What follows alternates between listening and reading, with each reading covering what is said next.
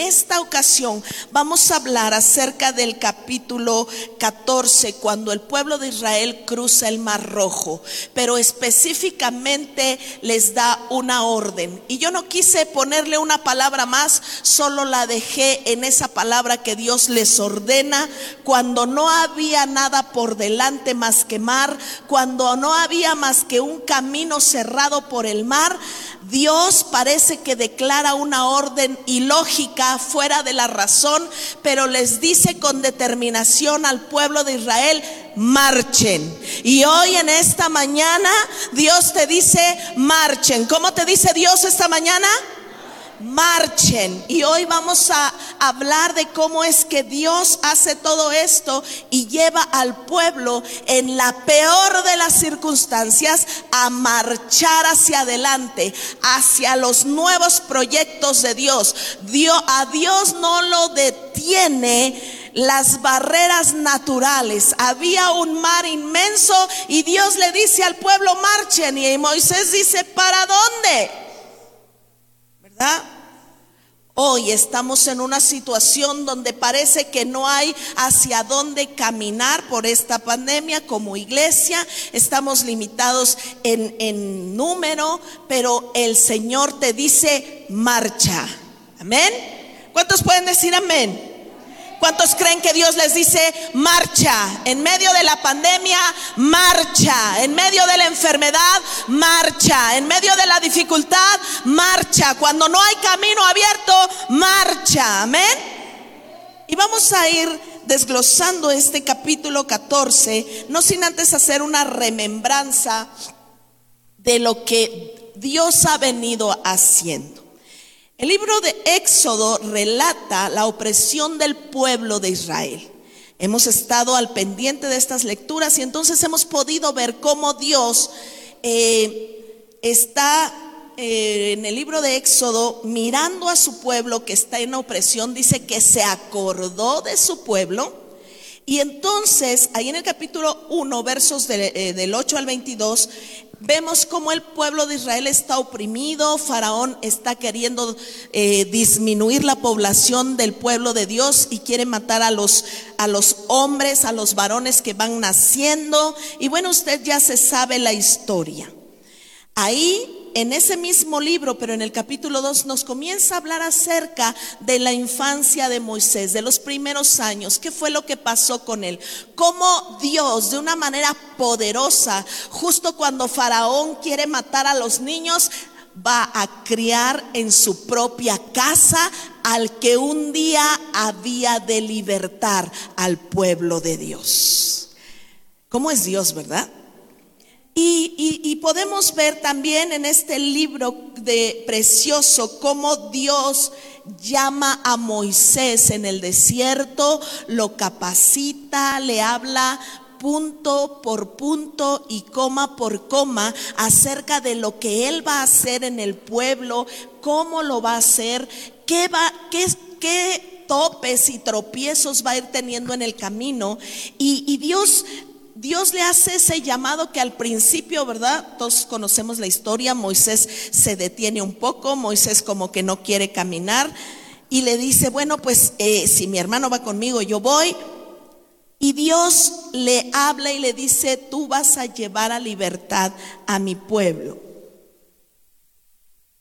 Entonces, Dios lo escoge y le da le da las instrucciones y le advierte que Faraón va a ser endurecido en su corazón, que iba a traer, capítulo 7, plagas específicas para ver si el corazón de Faraón eh, podía ceder un poco y entonces poder salir de esa esclavitud y podemos ver cómo eh, no es así y llega el punto de que mueren los primogénitos y, entonces Faraón se quebranta y por fin en un tiempo de debilidad, digámoslo así, deja salir al pueblo. Dios les ordena celebrar la Pascua, no vamos a abundar de ello porque el martes haremos un estudio profundo de esto, y les da la orden de ir hacia un lugar específico. Y ahí en el capítulo 14 dice el verso 1, habló Jehová a Moisés diciendo, di a los hijos de Israel que den la vuelta y acampen delante de Pijairot y entre Migdol y el mar hacia Baal Zephón, delante de él acamparéis junto al mar. Quiero decirle que cuando yo me fui a los mapas para buscar esta ubicación, no fue en Google, pero fui a los mapas para buscar esta ubicación. Bueno, es impresionante cómo se ve el lugar donde Dios los estaba mandando. Es un lugar que viene, eh, va a ser como un, como un, un hoyo sin salida, porque alrededor hay una playa pero está rodeada de altas montañas donde solo hay un paso. O sea, si Faraón viene por ahí, ni para dónde correr de regreso, ni siquiera para subirse por las montañas y correr alrededor de las montañas, porque era un acantilado. Ese lugar, fíjese, de, que está describiendo aquí, de Migdol y Baal Zephón, era un lugar de acantilados, o sea, estaba alto y el mar se veía ahí abajo. Y por donde ellos entraron a ese lugar, bueno, cuando entraron yo creo que les temblaron los pies porque dijeron, ¿a dónde nos ha traído Jehová? Porque, porque Jehová les ordenó directamente ir hacia ese lugar. Y les dijo, ustedes van a ir hacia ese lugar y van a quedarse ahí por una razón, porque yo voy a llevar a Faraón ahí. Y entonces podemos ver cómo eh, eh, eh, Dios los lleva a ese lugar, pero en el verso 4 le dice a Moisés, yo endureceré el corazón de Faraón y él dirá, ah, con que están en ese lugar, que torpes, están encerrados, están en un lugar sin salida.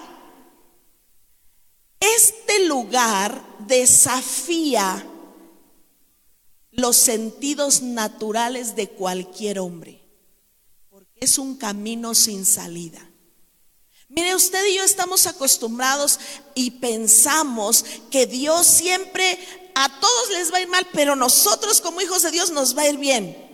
Siempre. Pero hoy la pandemia nos ha demostrado que no es así, porque Dios es soberano. Amén. Sin embargo, nosotros podemos ver cómo el pueblo de Israel se encontró en ese lugar cerrado. Imagínense que esta es la playa, todo eso es montaña y solo hay un paso.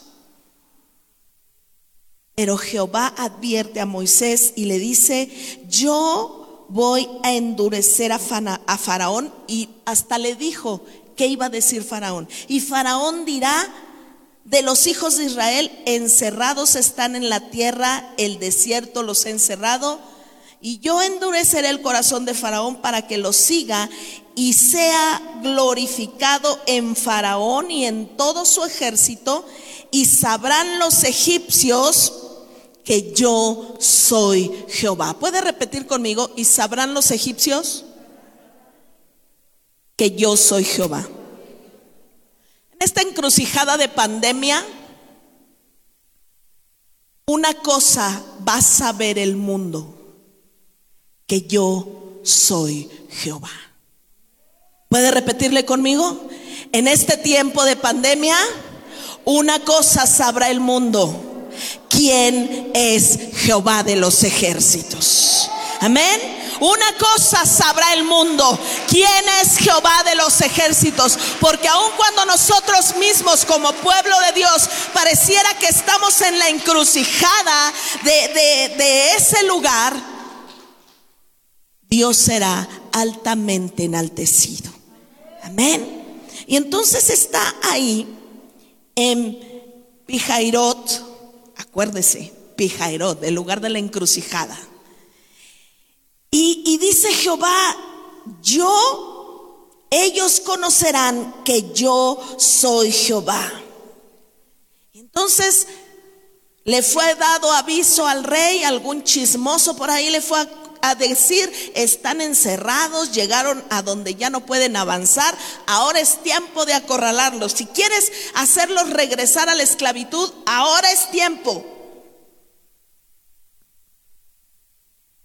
Mientras tanto, mientras eso pasaba, podemos ver ahí en el, en el versículo 10 que en el plano natural, al verse en un camino sin salida, el pueblo de Israel comenzó a temer. Dice el verso 10, y cuando Faraón se hubo acercado, los hijos de Israel alzaron sus ojos y he aquí los egipcios que venían tras ellos, por lo que temieron en gran manera. ¿Lo está siguiendo en su Biblia conmigo? Y clamaron los hijos de Israel a Jehová. El miedo nos saca de nuestra ubicación. El miedo nos, nos perturba de lo que Dios ha hablado en nuestra vida.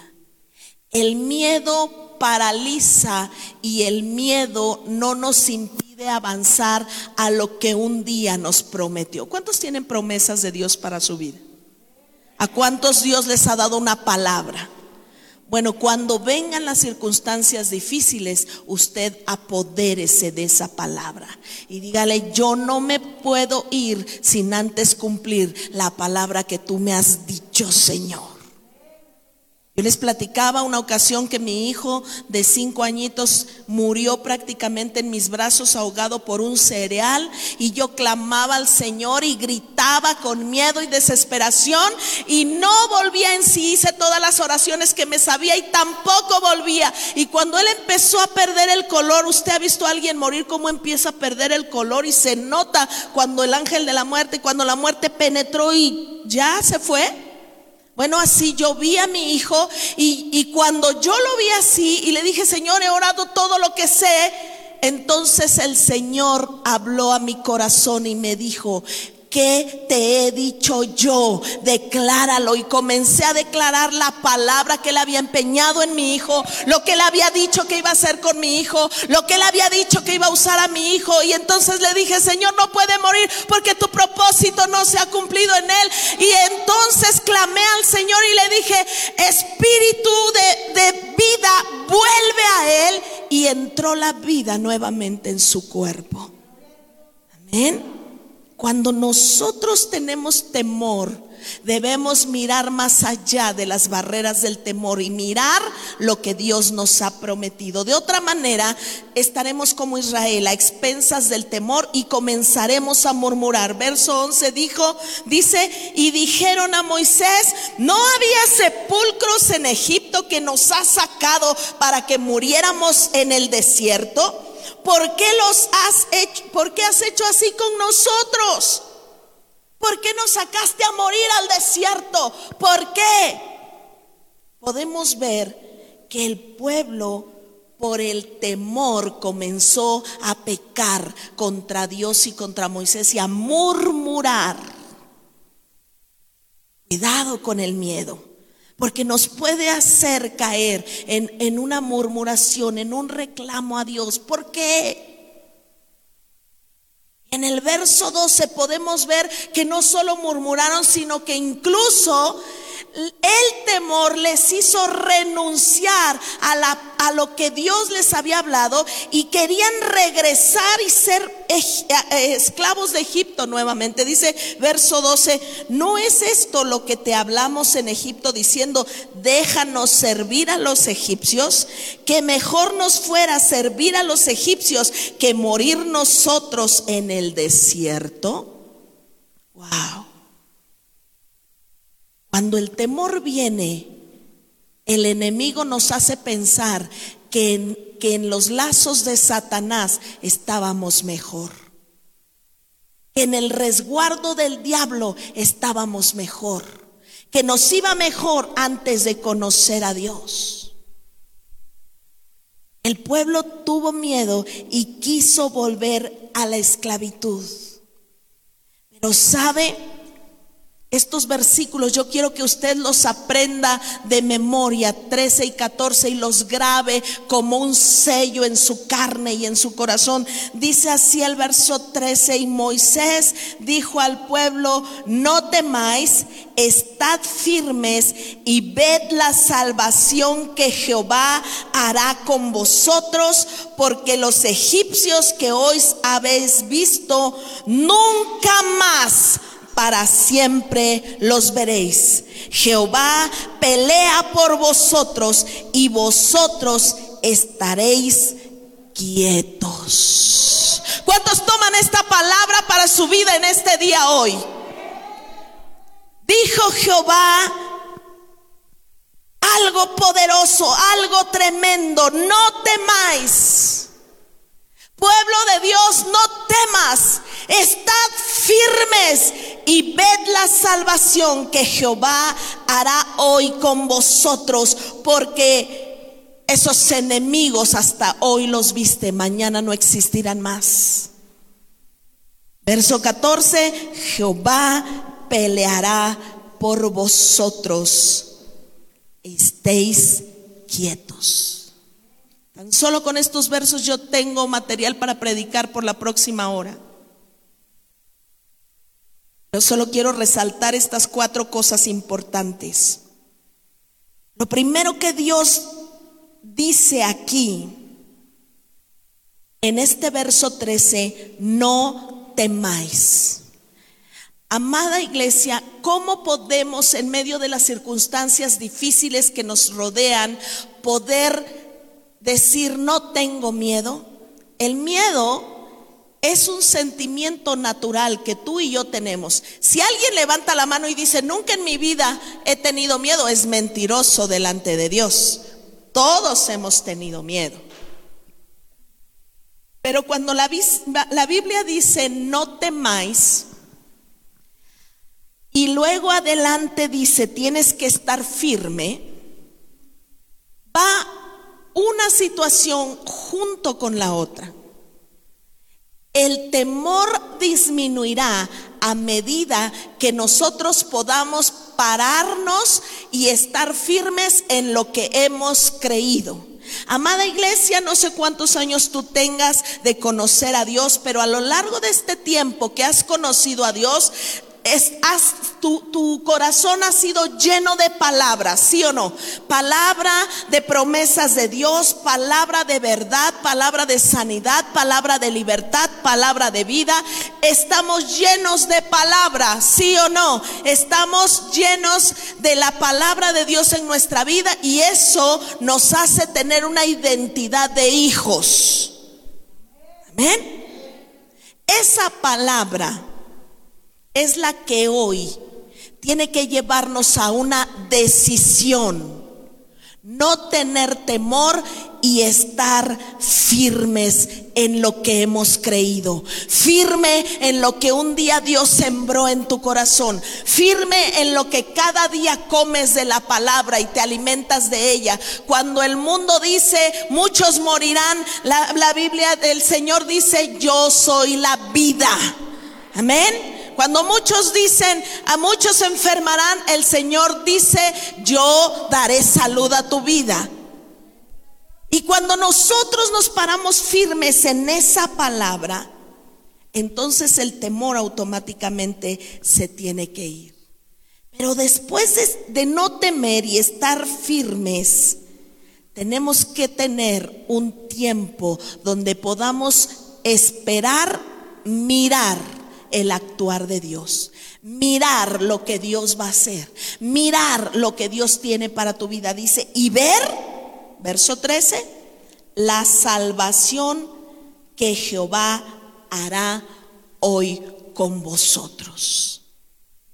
Amados hermanos, algunos ya hemos pasado por el contagio de este virus y créame que cuando este virus llega eh, hay una incertidumbre en el corazón y el enemigo Da, trae dardos de fuego con temor, un temor muy fuerte a muchas cosas. En primera, porque es una enfermedad que nunca nos había dado y sus síntomas sí son muy peculiares, sí se sienten diferentes a una gripe común, a una influenza común, y tú te sientes algo que este virus provoca es como que una angustia venga de pronto y comiences como a sentir esa necesidad, esa desesperación pero ahí es cuando tú tienes que hacer esta palabra realidad. No temas y está firme.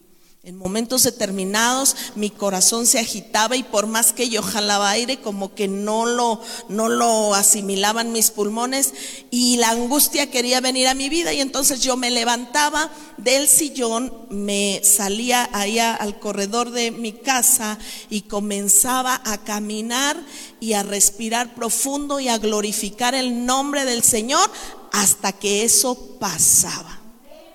Yo nunca tuve temperatura, pero todos los demás síntomas los tuvimos.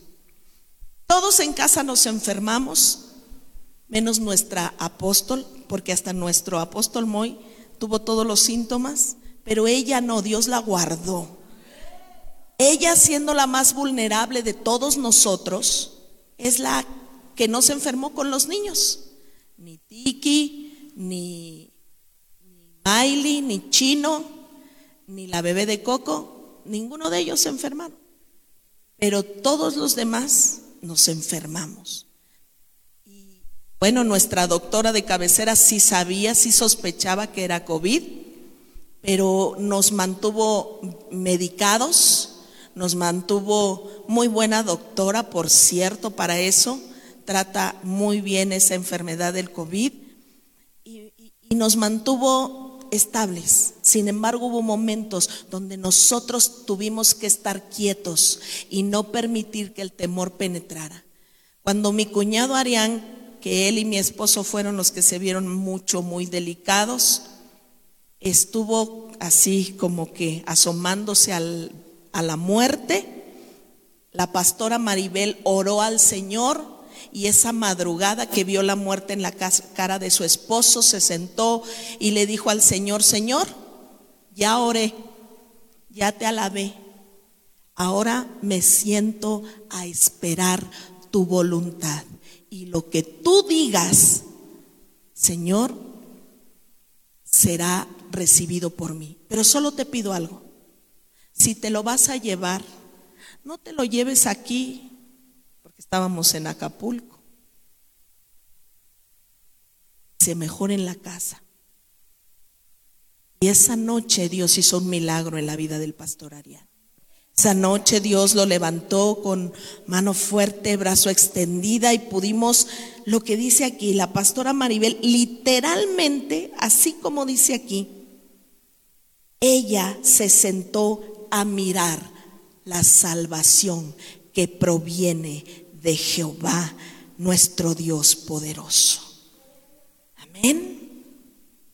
Verso 14, y Jehová peleará por vosotros, y vosotros estad quietos, estad tranquilos, dice el Señor.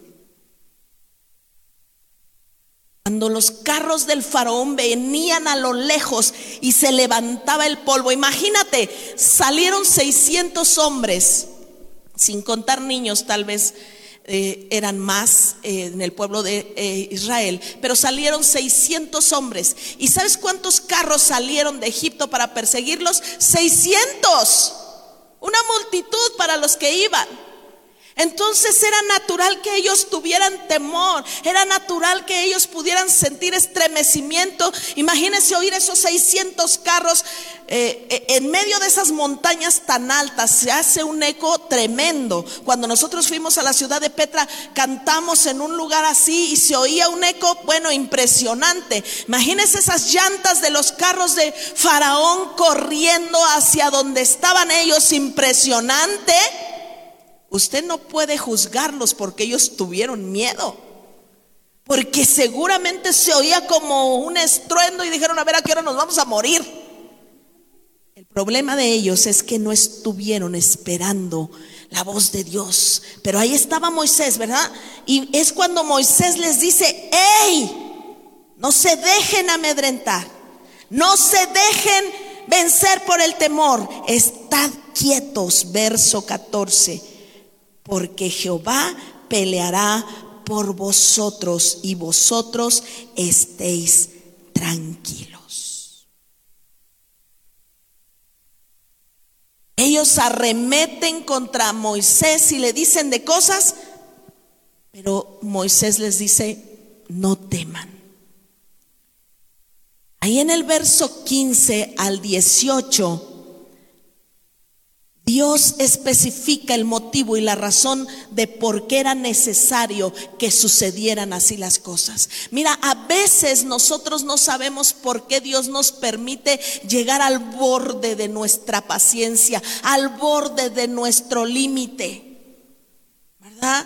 La pastora Maribel estuvo al borde, al borde del límite. Le dijo, Señor, yo amo mucho a mi esposo, pero si tú lo quieres, lo que tú quieras, yo lo voy a recibir.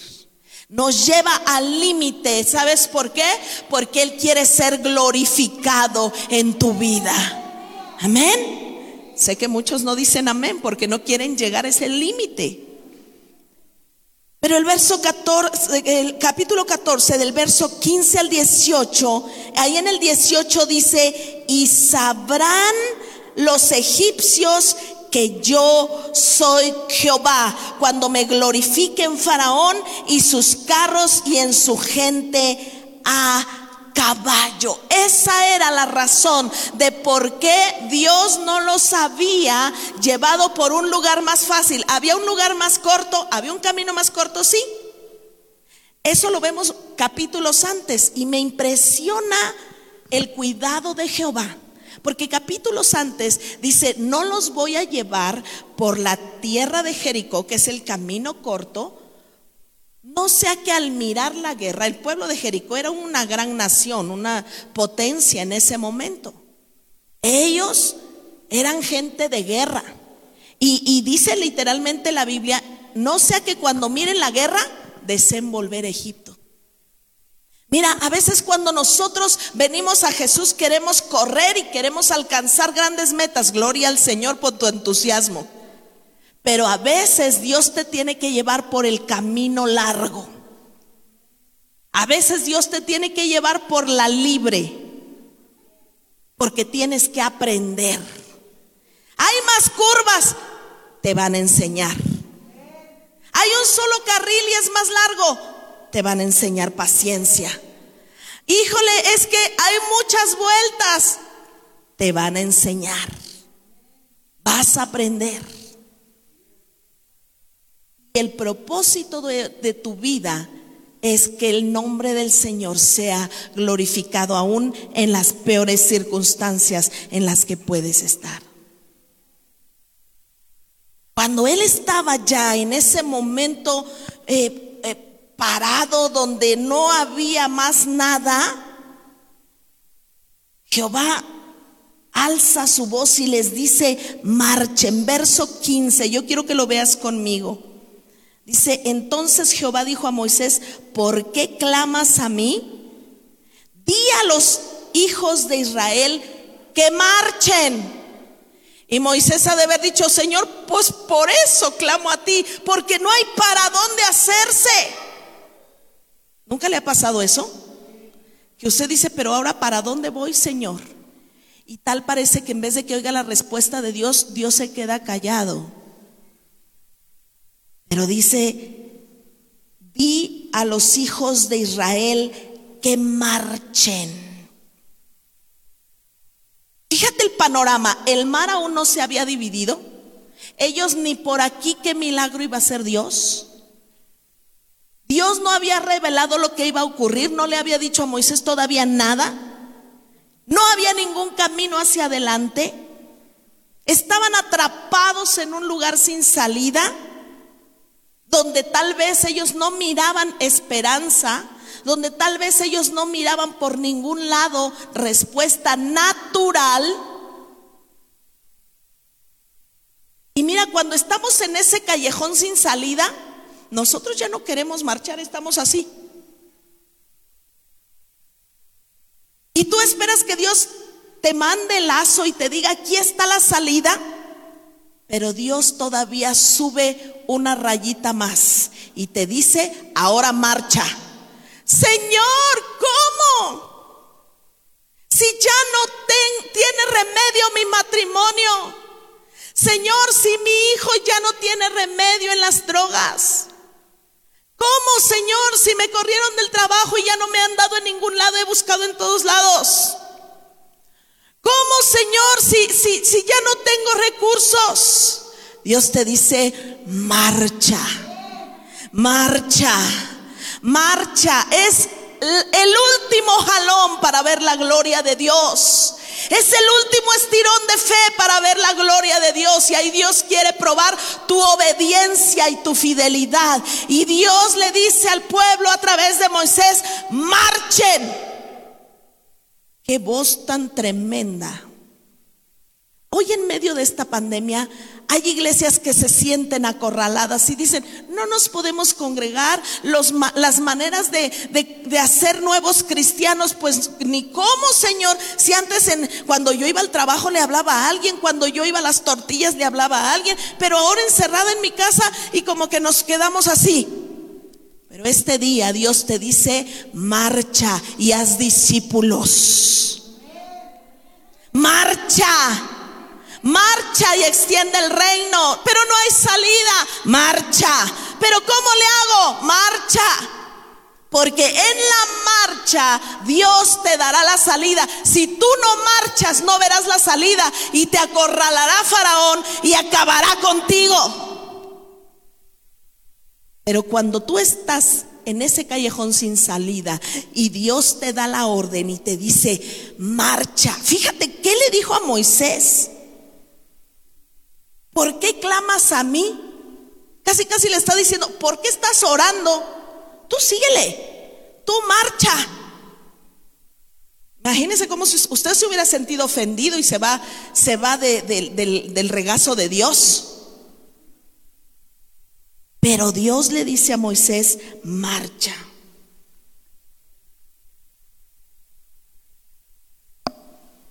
Entonces, podemos ver en el verso 16, dice, y tú, entonces ahora viene la salida, y tú alza tu vara y extiende tu mano sobre el mar y divídelo y entren los hijos de Israel por en medio del mar en seco.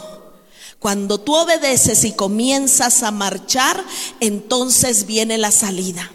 Y viene de parte de Dios, pero de la manera que menos esperas.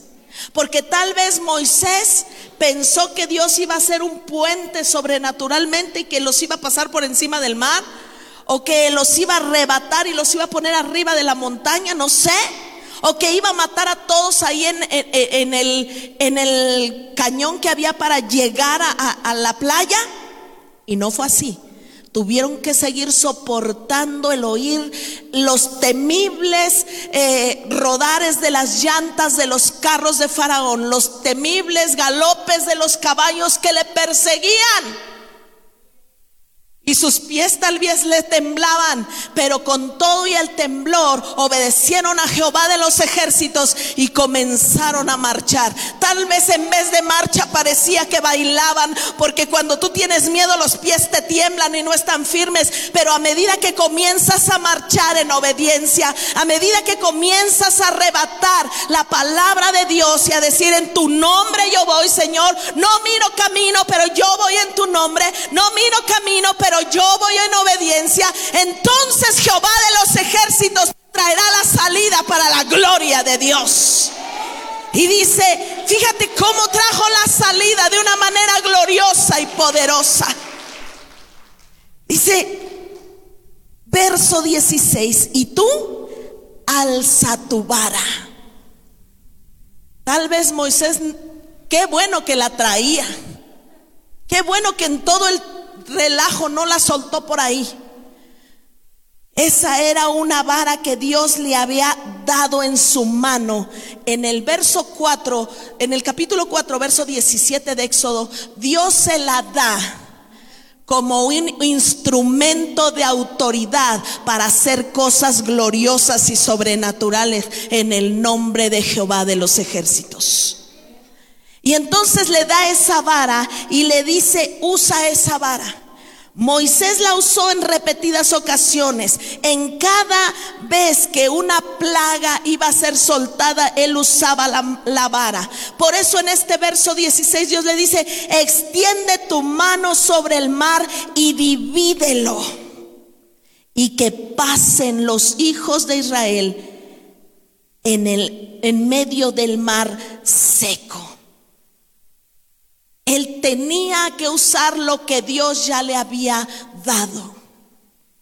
Yo les predicaba en el Congreso de Mujeres, algunas se acordarán, que hablábamos de que en el año 10, 19 eh, terminaba, según el calendario de Israel, la década llamada de los profetas y entrábamos a la década de los evangelistas, que estaba caracterizada por una letra que figura una boca, ¿verdad? Y qué curioso que ahora que entramos a esa década de proclamación, a esa década de hablar, a esa década de compartir, a esa década donde la boca tiene que abrirse como una trompeta en los lugares donde Dios nos puso, ahora que la boca tiene que abrirse como una poderosa bocina para proclamar el nombre de Jehová, el enemigo nos pone un cubrebocas.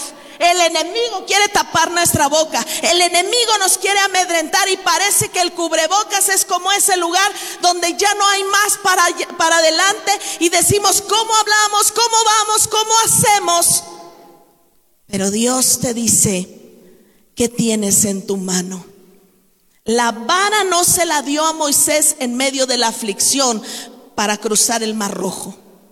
La vara se la dio junto con el llamado tiempo atrás. Amén. La vara se la dio junto con el llamado tiempo atrás cuando él le dijo, yo instrumento útil me serás tú. Dios en el pasado te ha equipado, amada iglesia. Dios en, todo el tiempo que le has conocido te ha equipado. Has estado en una iglesia donde te hemos enseñado, donde Dios te ha hablado, donde Dios te ha dado autoridad, donde Dios te ha capacitado. Ahora tienes la vara en tu mano. No puedes decir que sigue porque Dios te dio la vara de autoridad ya desde hace tiempo.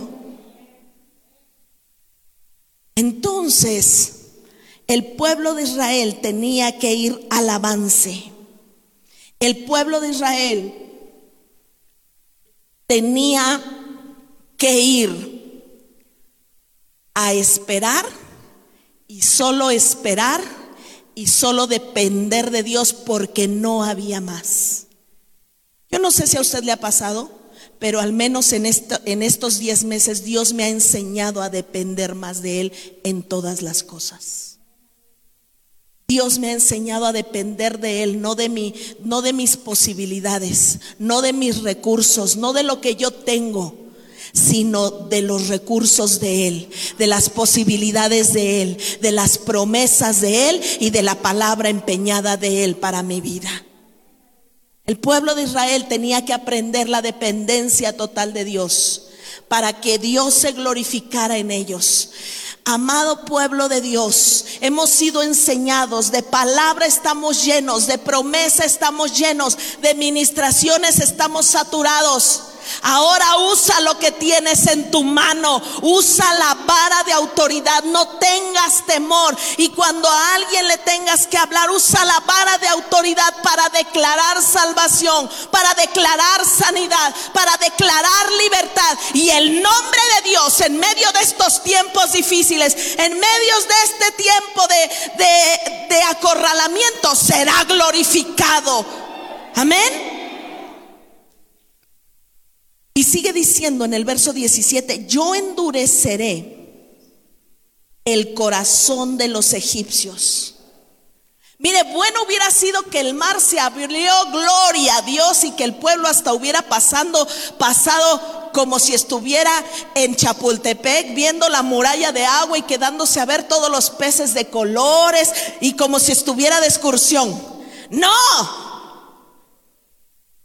Dice la Biblia que aún endureció el corazón de Faraón y no lo hizo que fuera previsor. Y viene con una furia mayor. Y viene con un enojo mayor atrás de ellos. Y los viene correteando. Pero para ese momento Dios ya hizo otra cosa poderosa.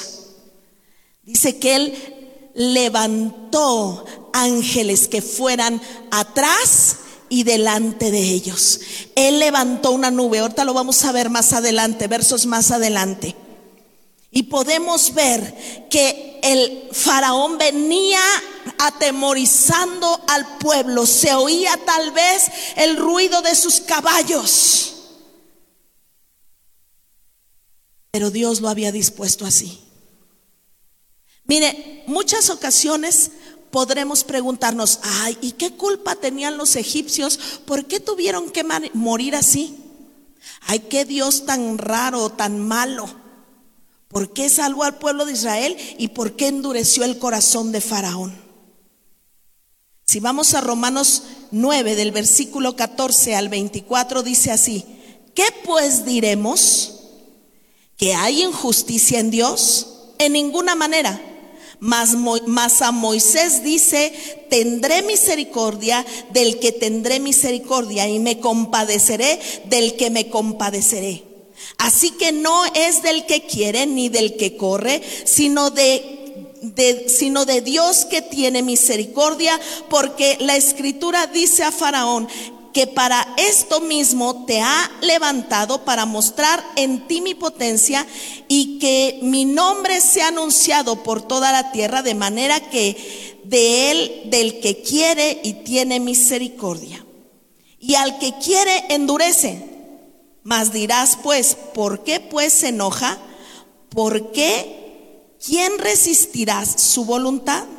Mas antes, oh hombre, ¿quién eres tú? Para que alterques con Dios. Dirá el vaso de barro al que le, al que le labró, ¿por qué me has hecho tal? ¿O no tiene potestad el alfarero para hacer de la misma masa un vaso de honra y otro de vergüenza? ¿Y qué si Dios, queriendo mostrar la ira y hacer notoria su potencia, soportó con mucha mansedumbre los vasos de ira? Preparados para muerte y para hacer notorias las riquezas de su gloria y para, para mostrarlas para, como los vasos de misericordia que Él ha preparado para gloria, las cuales también ha llamado es a saber a nosotros, no solo de los judíos, mas también de los gentiles. Pablo nos está diciendo que Dios es un Dios soberano. Yo les decía que la pastora Maribel le dijo al Señor, Señor, tú eres soberano. Y si tú vas a tomar la, de mi vida, de, la vida de mi esposo, estoy de acuerdo contigo. Pero no porque no amara a su esposo, ¿está de acuerdo usted? Sino porque Maribel se alineaba a la soberanía de Dios en ese momento. A mi hermana, a ti te pasó como a Abraham cuando tenía que sacrificar a su hijo. Y a veces tenemos que ser llevados hasta ese extremo. Y a veces tenemos que ser llevados hasta ese punto de prueba para saber, Dios prueba nuestro corazón para ver cuánto le amamos. Dios es soberano, aún en nosotros como sus hijos. Yo conozco mucha gente valiosa, agradable al Señor, gente que se congregaba, líderes, pastores, pastoras, nada menos. Esta semana, seis pastores muy cercanos y conocidos murieron. Dios es soberano. Amén. Pero para los que amamos a Dios, aún esa soberanía de querer tomar nuestra vida, glorifica el nombre del Señor. Uno de los hijos de los pastores que falleció esta semana, me platicaba mi sobrina Yareli, que le impactó. De, no me acuerdo si de 16 años el jovencito tocaba alabanzas muy emocionado en el sepelio de su padre y dice que pues se, se intrigaban un joven tan pues tan adolescente, ¿verdad? ¿Cómo podía estar tan tranquilo glorificando al Señor aunque su corazón estaba triste? Y terminando una canción, él decía, porque mi padre nos enseñó que aquel que no enseña a sus hijos a ver la muerte de su padre, no les ha enseñado a vivir. Y para los que aman a Dios, todas las cosas les ayudan a bien. ¿Qué siervo? ¿Qué siervo que enseñó a sus hijos que la muerte iba a llegar pronto porque él estaba enfermo y que tenían que magnificar y glorificar el nombre de Dios? Dios es soberano. Y cuando vemos gente como Faraón, alguien pudiera decir, ay, bueno, pero es que Faraón era malo. Fíjese que Dios, cuando se refiere a que endureció el corazón, no fue necesariamente por un capricho de Dios. No fue necesariamente por una insolencia de Dios. Algún impío pudiera considerar esto así. Sino que todo se mueve en base a legalidades. Y a veces el hombre da derechos legales a que vengan esas cosas a su vida. Porque Faraón, dice la Biblia, que se ensoberbeció. Y esa fue la puerta que abrió para que su corazón se endureciera. ¿Me está poniendo atención? Esa fue la puerta que él abrió. Y sabe, Puede ser que Faraón, a través de las experiencias que él había tenido en su vida, a través de los principios que él había sido educado, a través del carácter, a través de su naturaleza humana, se haya llenado de orgullo, de vanidad, de gloria, porque se olvidó que la Biblia dice que Dios pone y quita reyes. Y él se creyó un Dios porque a los faraones los adoraban como un dios. Y ahí está la razón de por qué el corazón de él fue endurecido y fue muerto. Por eso dice la palabra, yo me glorificaré, verso 17, en faraón y en todo su ejército y en sus carros y en su caballería.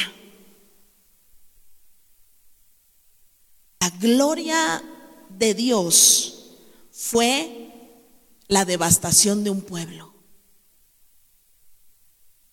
¿Sabes? La Biblia nos habla de que Dios sacó a su pueblo con mano fuerte y brazo extendida y a los egipcios les enseñó una gran lección. Verso 18, y sabrán los egipcios que yo soy Jehová cuando me glorificare en Faraón, en sus carros y en su gente de a caballo.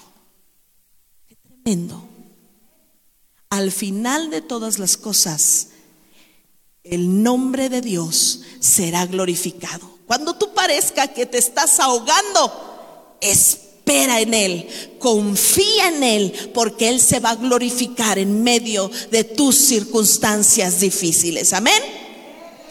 Y en el verso 20 y, y, y 20, 19 y 20, Dios habla la manera tierna y la cobertura tierna que Dios ejerce sobre su pueblo. Y dice el verso 19, y el ángel de Dios que iba delante del campamento de Israel, se apretó e iba en pos de ellos, y asimismo la columna de nube que iba delante de ellos se apretó y se puso a sus espaldas e iba entre el campamento de los egipcios y el campamento de Israel y era nube, nube de tinieblas para aquellos y alumbraba a Israel de noche. Wow, ¿qué, qué? ¿Se puede usted imaginar una nube intensa que para un lado fuera tinieblas, oscuridad total para el pueblo de Israel, por más que buscaban y oían el murmullo de los, de los israelitas, no los miraban ellos pensaban que estaban lejos y tal vez la columna de, nube estaba aquí y ellos estaban a unos metros. Y no los miraban y no podían verlos porque Dios puso esa columna. ¿Sabes? Dios no nos prueba más allá de lo que podamos soportar, dice su palabra. Y por eso Él puso esa cortina. Y por eso ellos no les fue permitido ver cómo ya les venían pisando los talones. Pero lo que para unos fue oscuridad, lo que para unos fue eh, eh, eh, algo que los distrajo, algo que los perturbó, porque así dice la palabra, los perturbó Jehová, para otros fue luz, para otros fue dirección, para otros fue guianza, porque dice la palabra que esta columna de nube, yo no me la puedo imaginar. Como de un lado puede ser densas tinieblas y de otro lado puede ser una luz que alumbre. No sé qué clase de LEDs nuevos, ¿verdad? Dios les pondría a esta, a esta nube, pero algo así tuvo que haber sido. Tal vez unos relámpagos que solo salían del lado del, los, del pueblo de Israel, pero dice la Biblia, y el ángel de Dios que iba delante del campamento se apartó e iba en pos de ellos y asimismo la columna de nube que iba delante de ellos se apartó y se puso a sus espaldas e iban entre el campamento de los egipcios y el campamento de Israel y era nube y tinieblas para aquellos y alumbraba a Israel de noche. En toda aquella noche nunca se acercaron los unos a los otros. El mar se levantó el mar se abrió y dice la Biblia que era como una gran muralla. El mar se abrió de una manera impresionante. El mar se abrió y los el pueblo de Israel pudo ver la gloria de Dios y pudo ver cómo ese mar eh, quedaba eh, un camino en seco y así pasó el pueblo de Israel Dice la Biblia que la mano de Jehová, el brazo de Jehová fuerte y extendido estaba con ellos. Y dice que cuando ellos hubieron pasado, entonces, entonces Dios le dice a Moisés, ahora extiende tu mano y que la tierra, el mar se cierre para que mi nombre sea glorificado. Verso 27 dice, entonces Moisés extendió su mano sobre el mar y cuando amanecía el mar se volvió a toda su fuerza y los egipcios al huir se encontraban con el mar y Jehová derribó a los egipcios en medio del mar y volvieron las aguas y cubrieron los carros y la caballería y todo el ejército y Faraón que había entrado tras ellos en el mar, no quedó de ellos ni uno. Y los hijos de Israel fueron por en medio del mar. Así, verso 30 salvó aquel día a Israel de mano de los egipcios e Israel vio a los egipcios muertos a la orilla del mar y vio Israel aquel grande hecho que Jehová ejecutó contra los egipcios y el pueblo temió a Jehová y creyeron a Jehová y a Moisés su siervo. Lo que estamos viviendo en este tiempo que parece lo mismo, un callejón sin salida, tiene un propósito, amada iglesia, que el mundo entero tema a Jehová y crea a Jehová. Y esa es una tarea que en medio de toda esta situación nos toca realizar a ti y a mí, porque hemos hablado de que la venida del Señor está pronto. ¿Cuántos lo creen? ¿Cuántos esperan a Jesús en las nubes? ¿Cuántos creen que Cristo viene ya? Y tenemos que hacer esa tarea. Tenemos que levantarnos y tenemos que proclamar el nombre del Señor. ¿Por qué? Porque el propósito de todo lo que estamos viviendo es que la gente tema a Jehová y crea a su poderoso nombre en medio de las peores circunstancias, en medio de los peores momentos, tenemos que levantar el estandarte de que somos hijos de Dios. Tenemos que levantarnos como lo que Dios espera de nosotros, hijos de Dios, una iglesia valiente para la gloria de su nombre. Y termina este tiempo con algo glorioso, con algo majestuoso. Dice la palabra que cuando ellos vieron que sus enemigos quedaron ahí enterrados, cuando ellos miraron que todo lo que se había levantado en contra de ellos para destruirlos, ahora estaba siendo destruido por el poder de Dios, entonces no cesaron de glorificar y exaltar el nombre del poderoso Dios de Israel. Amén.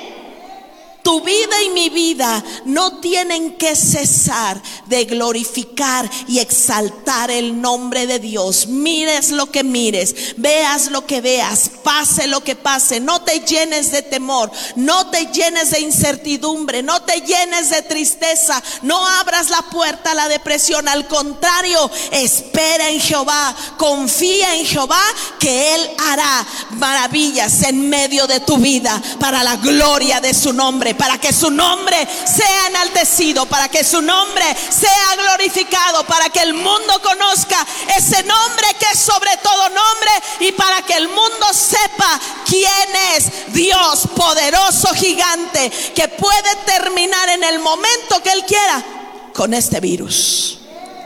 En el momento que Él quiera, en el momento que Él quiera lo puede terminar. ¿Sabes por qué no se ha terminado? Porque estamos nosotros en un tiempo de prueba, donde Dios quiere que nos metamos más, donde Dios quiere que busquemos más su presencia y que seamos lo que Él quiere que sea. Amén. Terminaron este tiempo exaltando al nombre de Jehová.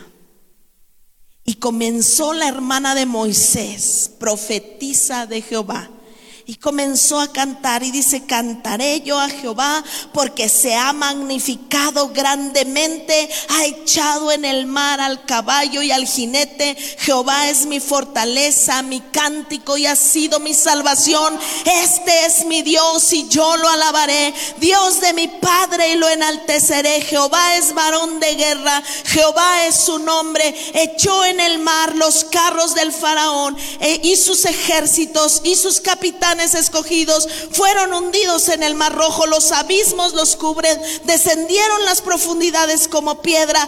Tu diestra, oh Jehová, ha sido magnificada en poder. Tu diestra, oh Jehová, ha quebrantado al enemigo. Yo te quiero pedir que te pongas de pie y tomes esta palabra para tu casa y tomes esta palabra para tu vida y le digas como le dijo María, tu diestra, oh Jehová, ha quebrantado al enemigo con la grandeza de tu poder has derribado a los que se levantaron contra ti. Enviaste tu ira, los consumió como jarasca. Al soplo de tu aliento se amontonaron como las aguas. Se juntaron las corrientes como un montón. Los abismos se cubrieron como en medio del mar. El enemigo dijo, perseguiré, apresaré, repartiré despojos. Eso está diciendo el enemigo en el mundo. Eso quiere que suceda. El enemigo dijo, perseguiré, apresaré y repartiré despojos. Pero escucha iglesia del Señor, escucha iglesia en el mundo entero.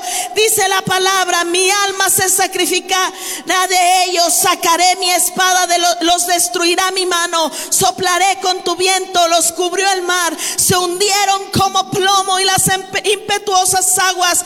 ¿Quién como tú, oh Jehová, entre los dioses? ¿Quién como tú, magnífico en temible en maravillas, hazañas, hacedor de prodigios, extendiste tu diestra, la tierra los tragó.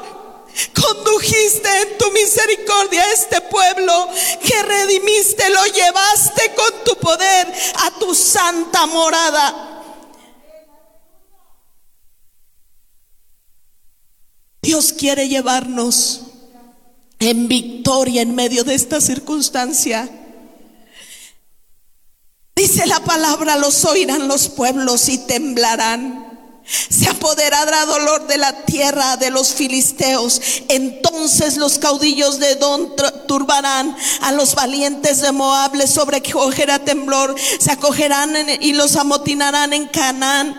Caiga sobre ellos el temblor y el espanto hasta que haya pasado tu pueblo, oh Jehová, hasta que haya pasado este pueblo que tú resarciste, tú los introducirás y los plantarás en el monte de tu heredad, en el lugar de tu morada que tú has preparado, oh Jehová, en el santuario de tus manos, oh Jehová.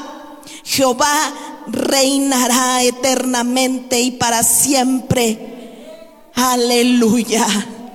Jehová reinará y se glorificará en esta tierra, en medio de tu casa, en medio de tu familia. Jehová reinará, Jehová se glorificará, Jehová se levantará como poderoso gigante. No importa lo que el enemigo haya declarado, no importa lo que él quiera hacer en la tierra, Jehová se levantará, Jehová peleará por nosotros para que su nombre sea altamente glorificado conocido por todos los rincones de la tierra.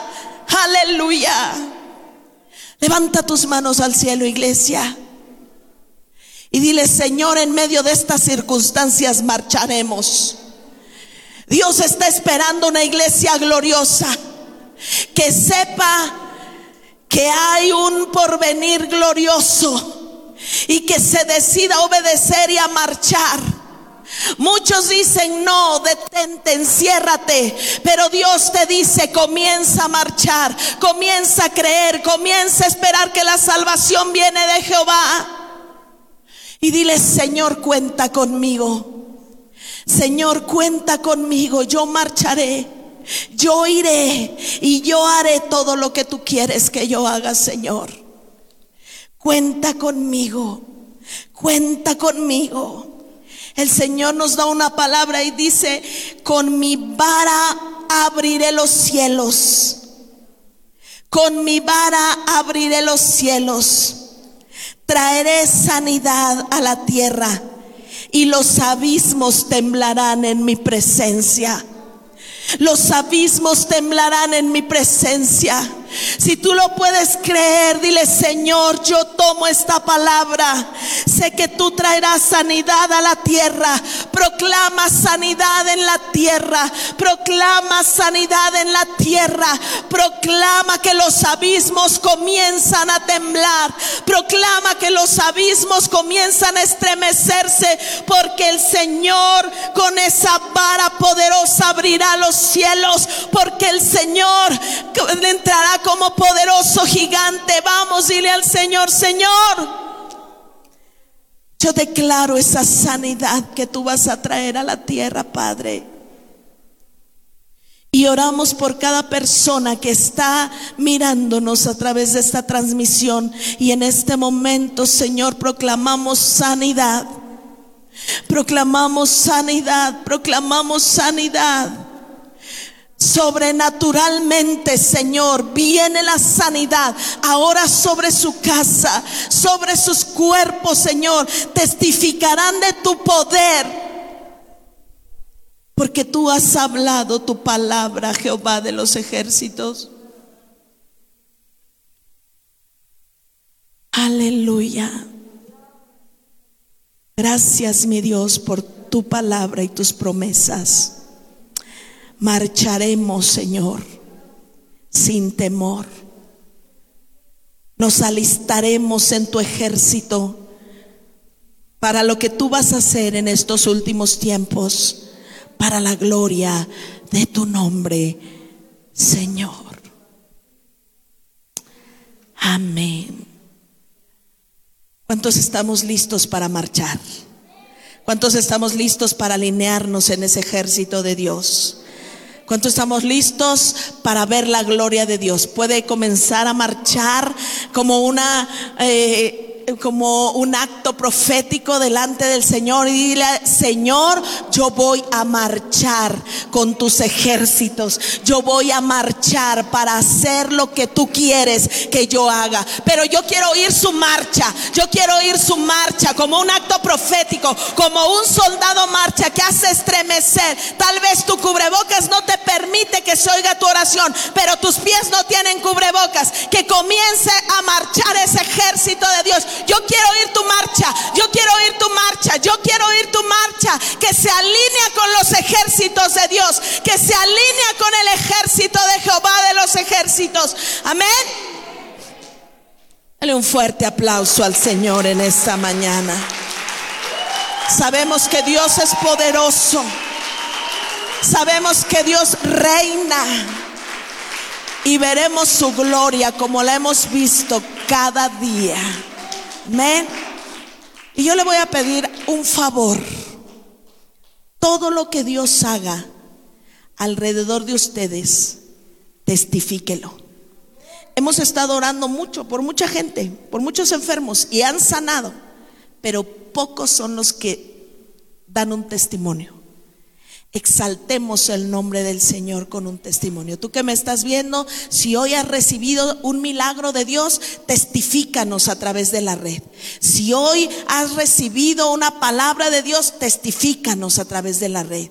Y pongamos el nombre de Dios en alto. Cuando tú y yo testificamos del poder de Dios, el único que es glorificado, enaltecido y engrandecido es nuestro poderoso Dios. Amén. Bueno, pues oramos para ser despedidos de este lugar.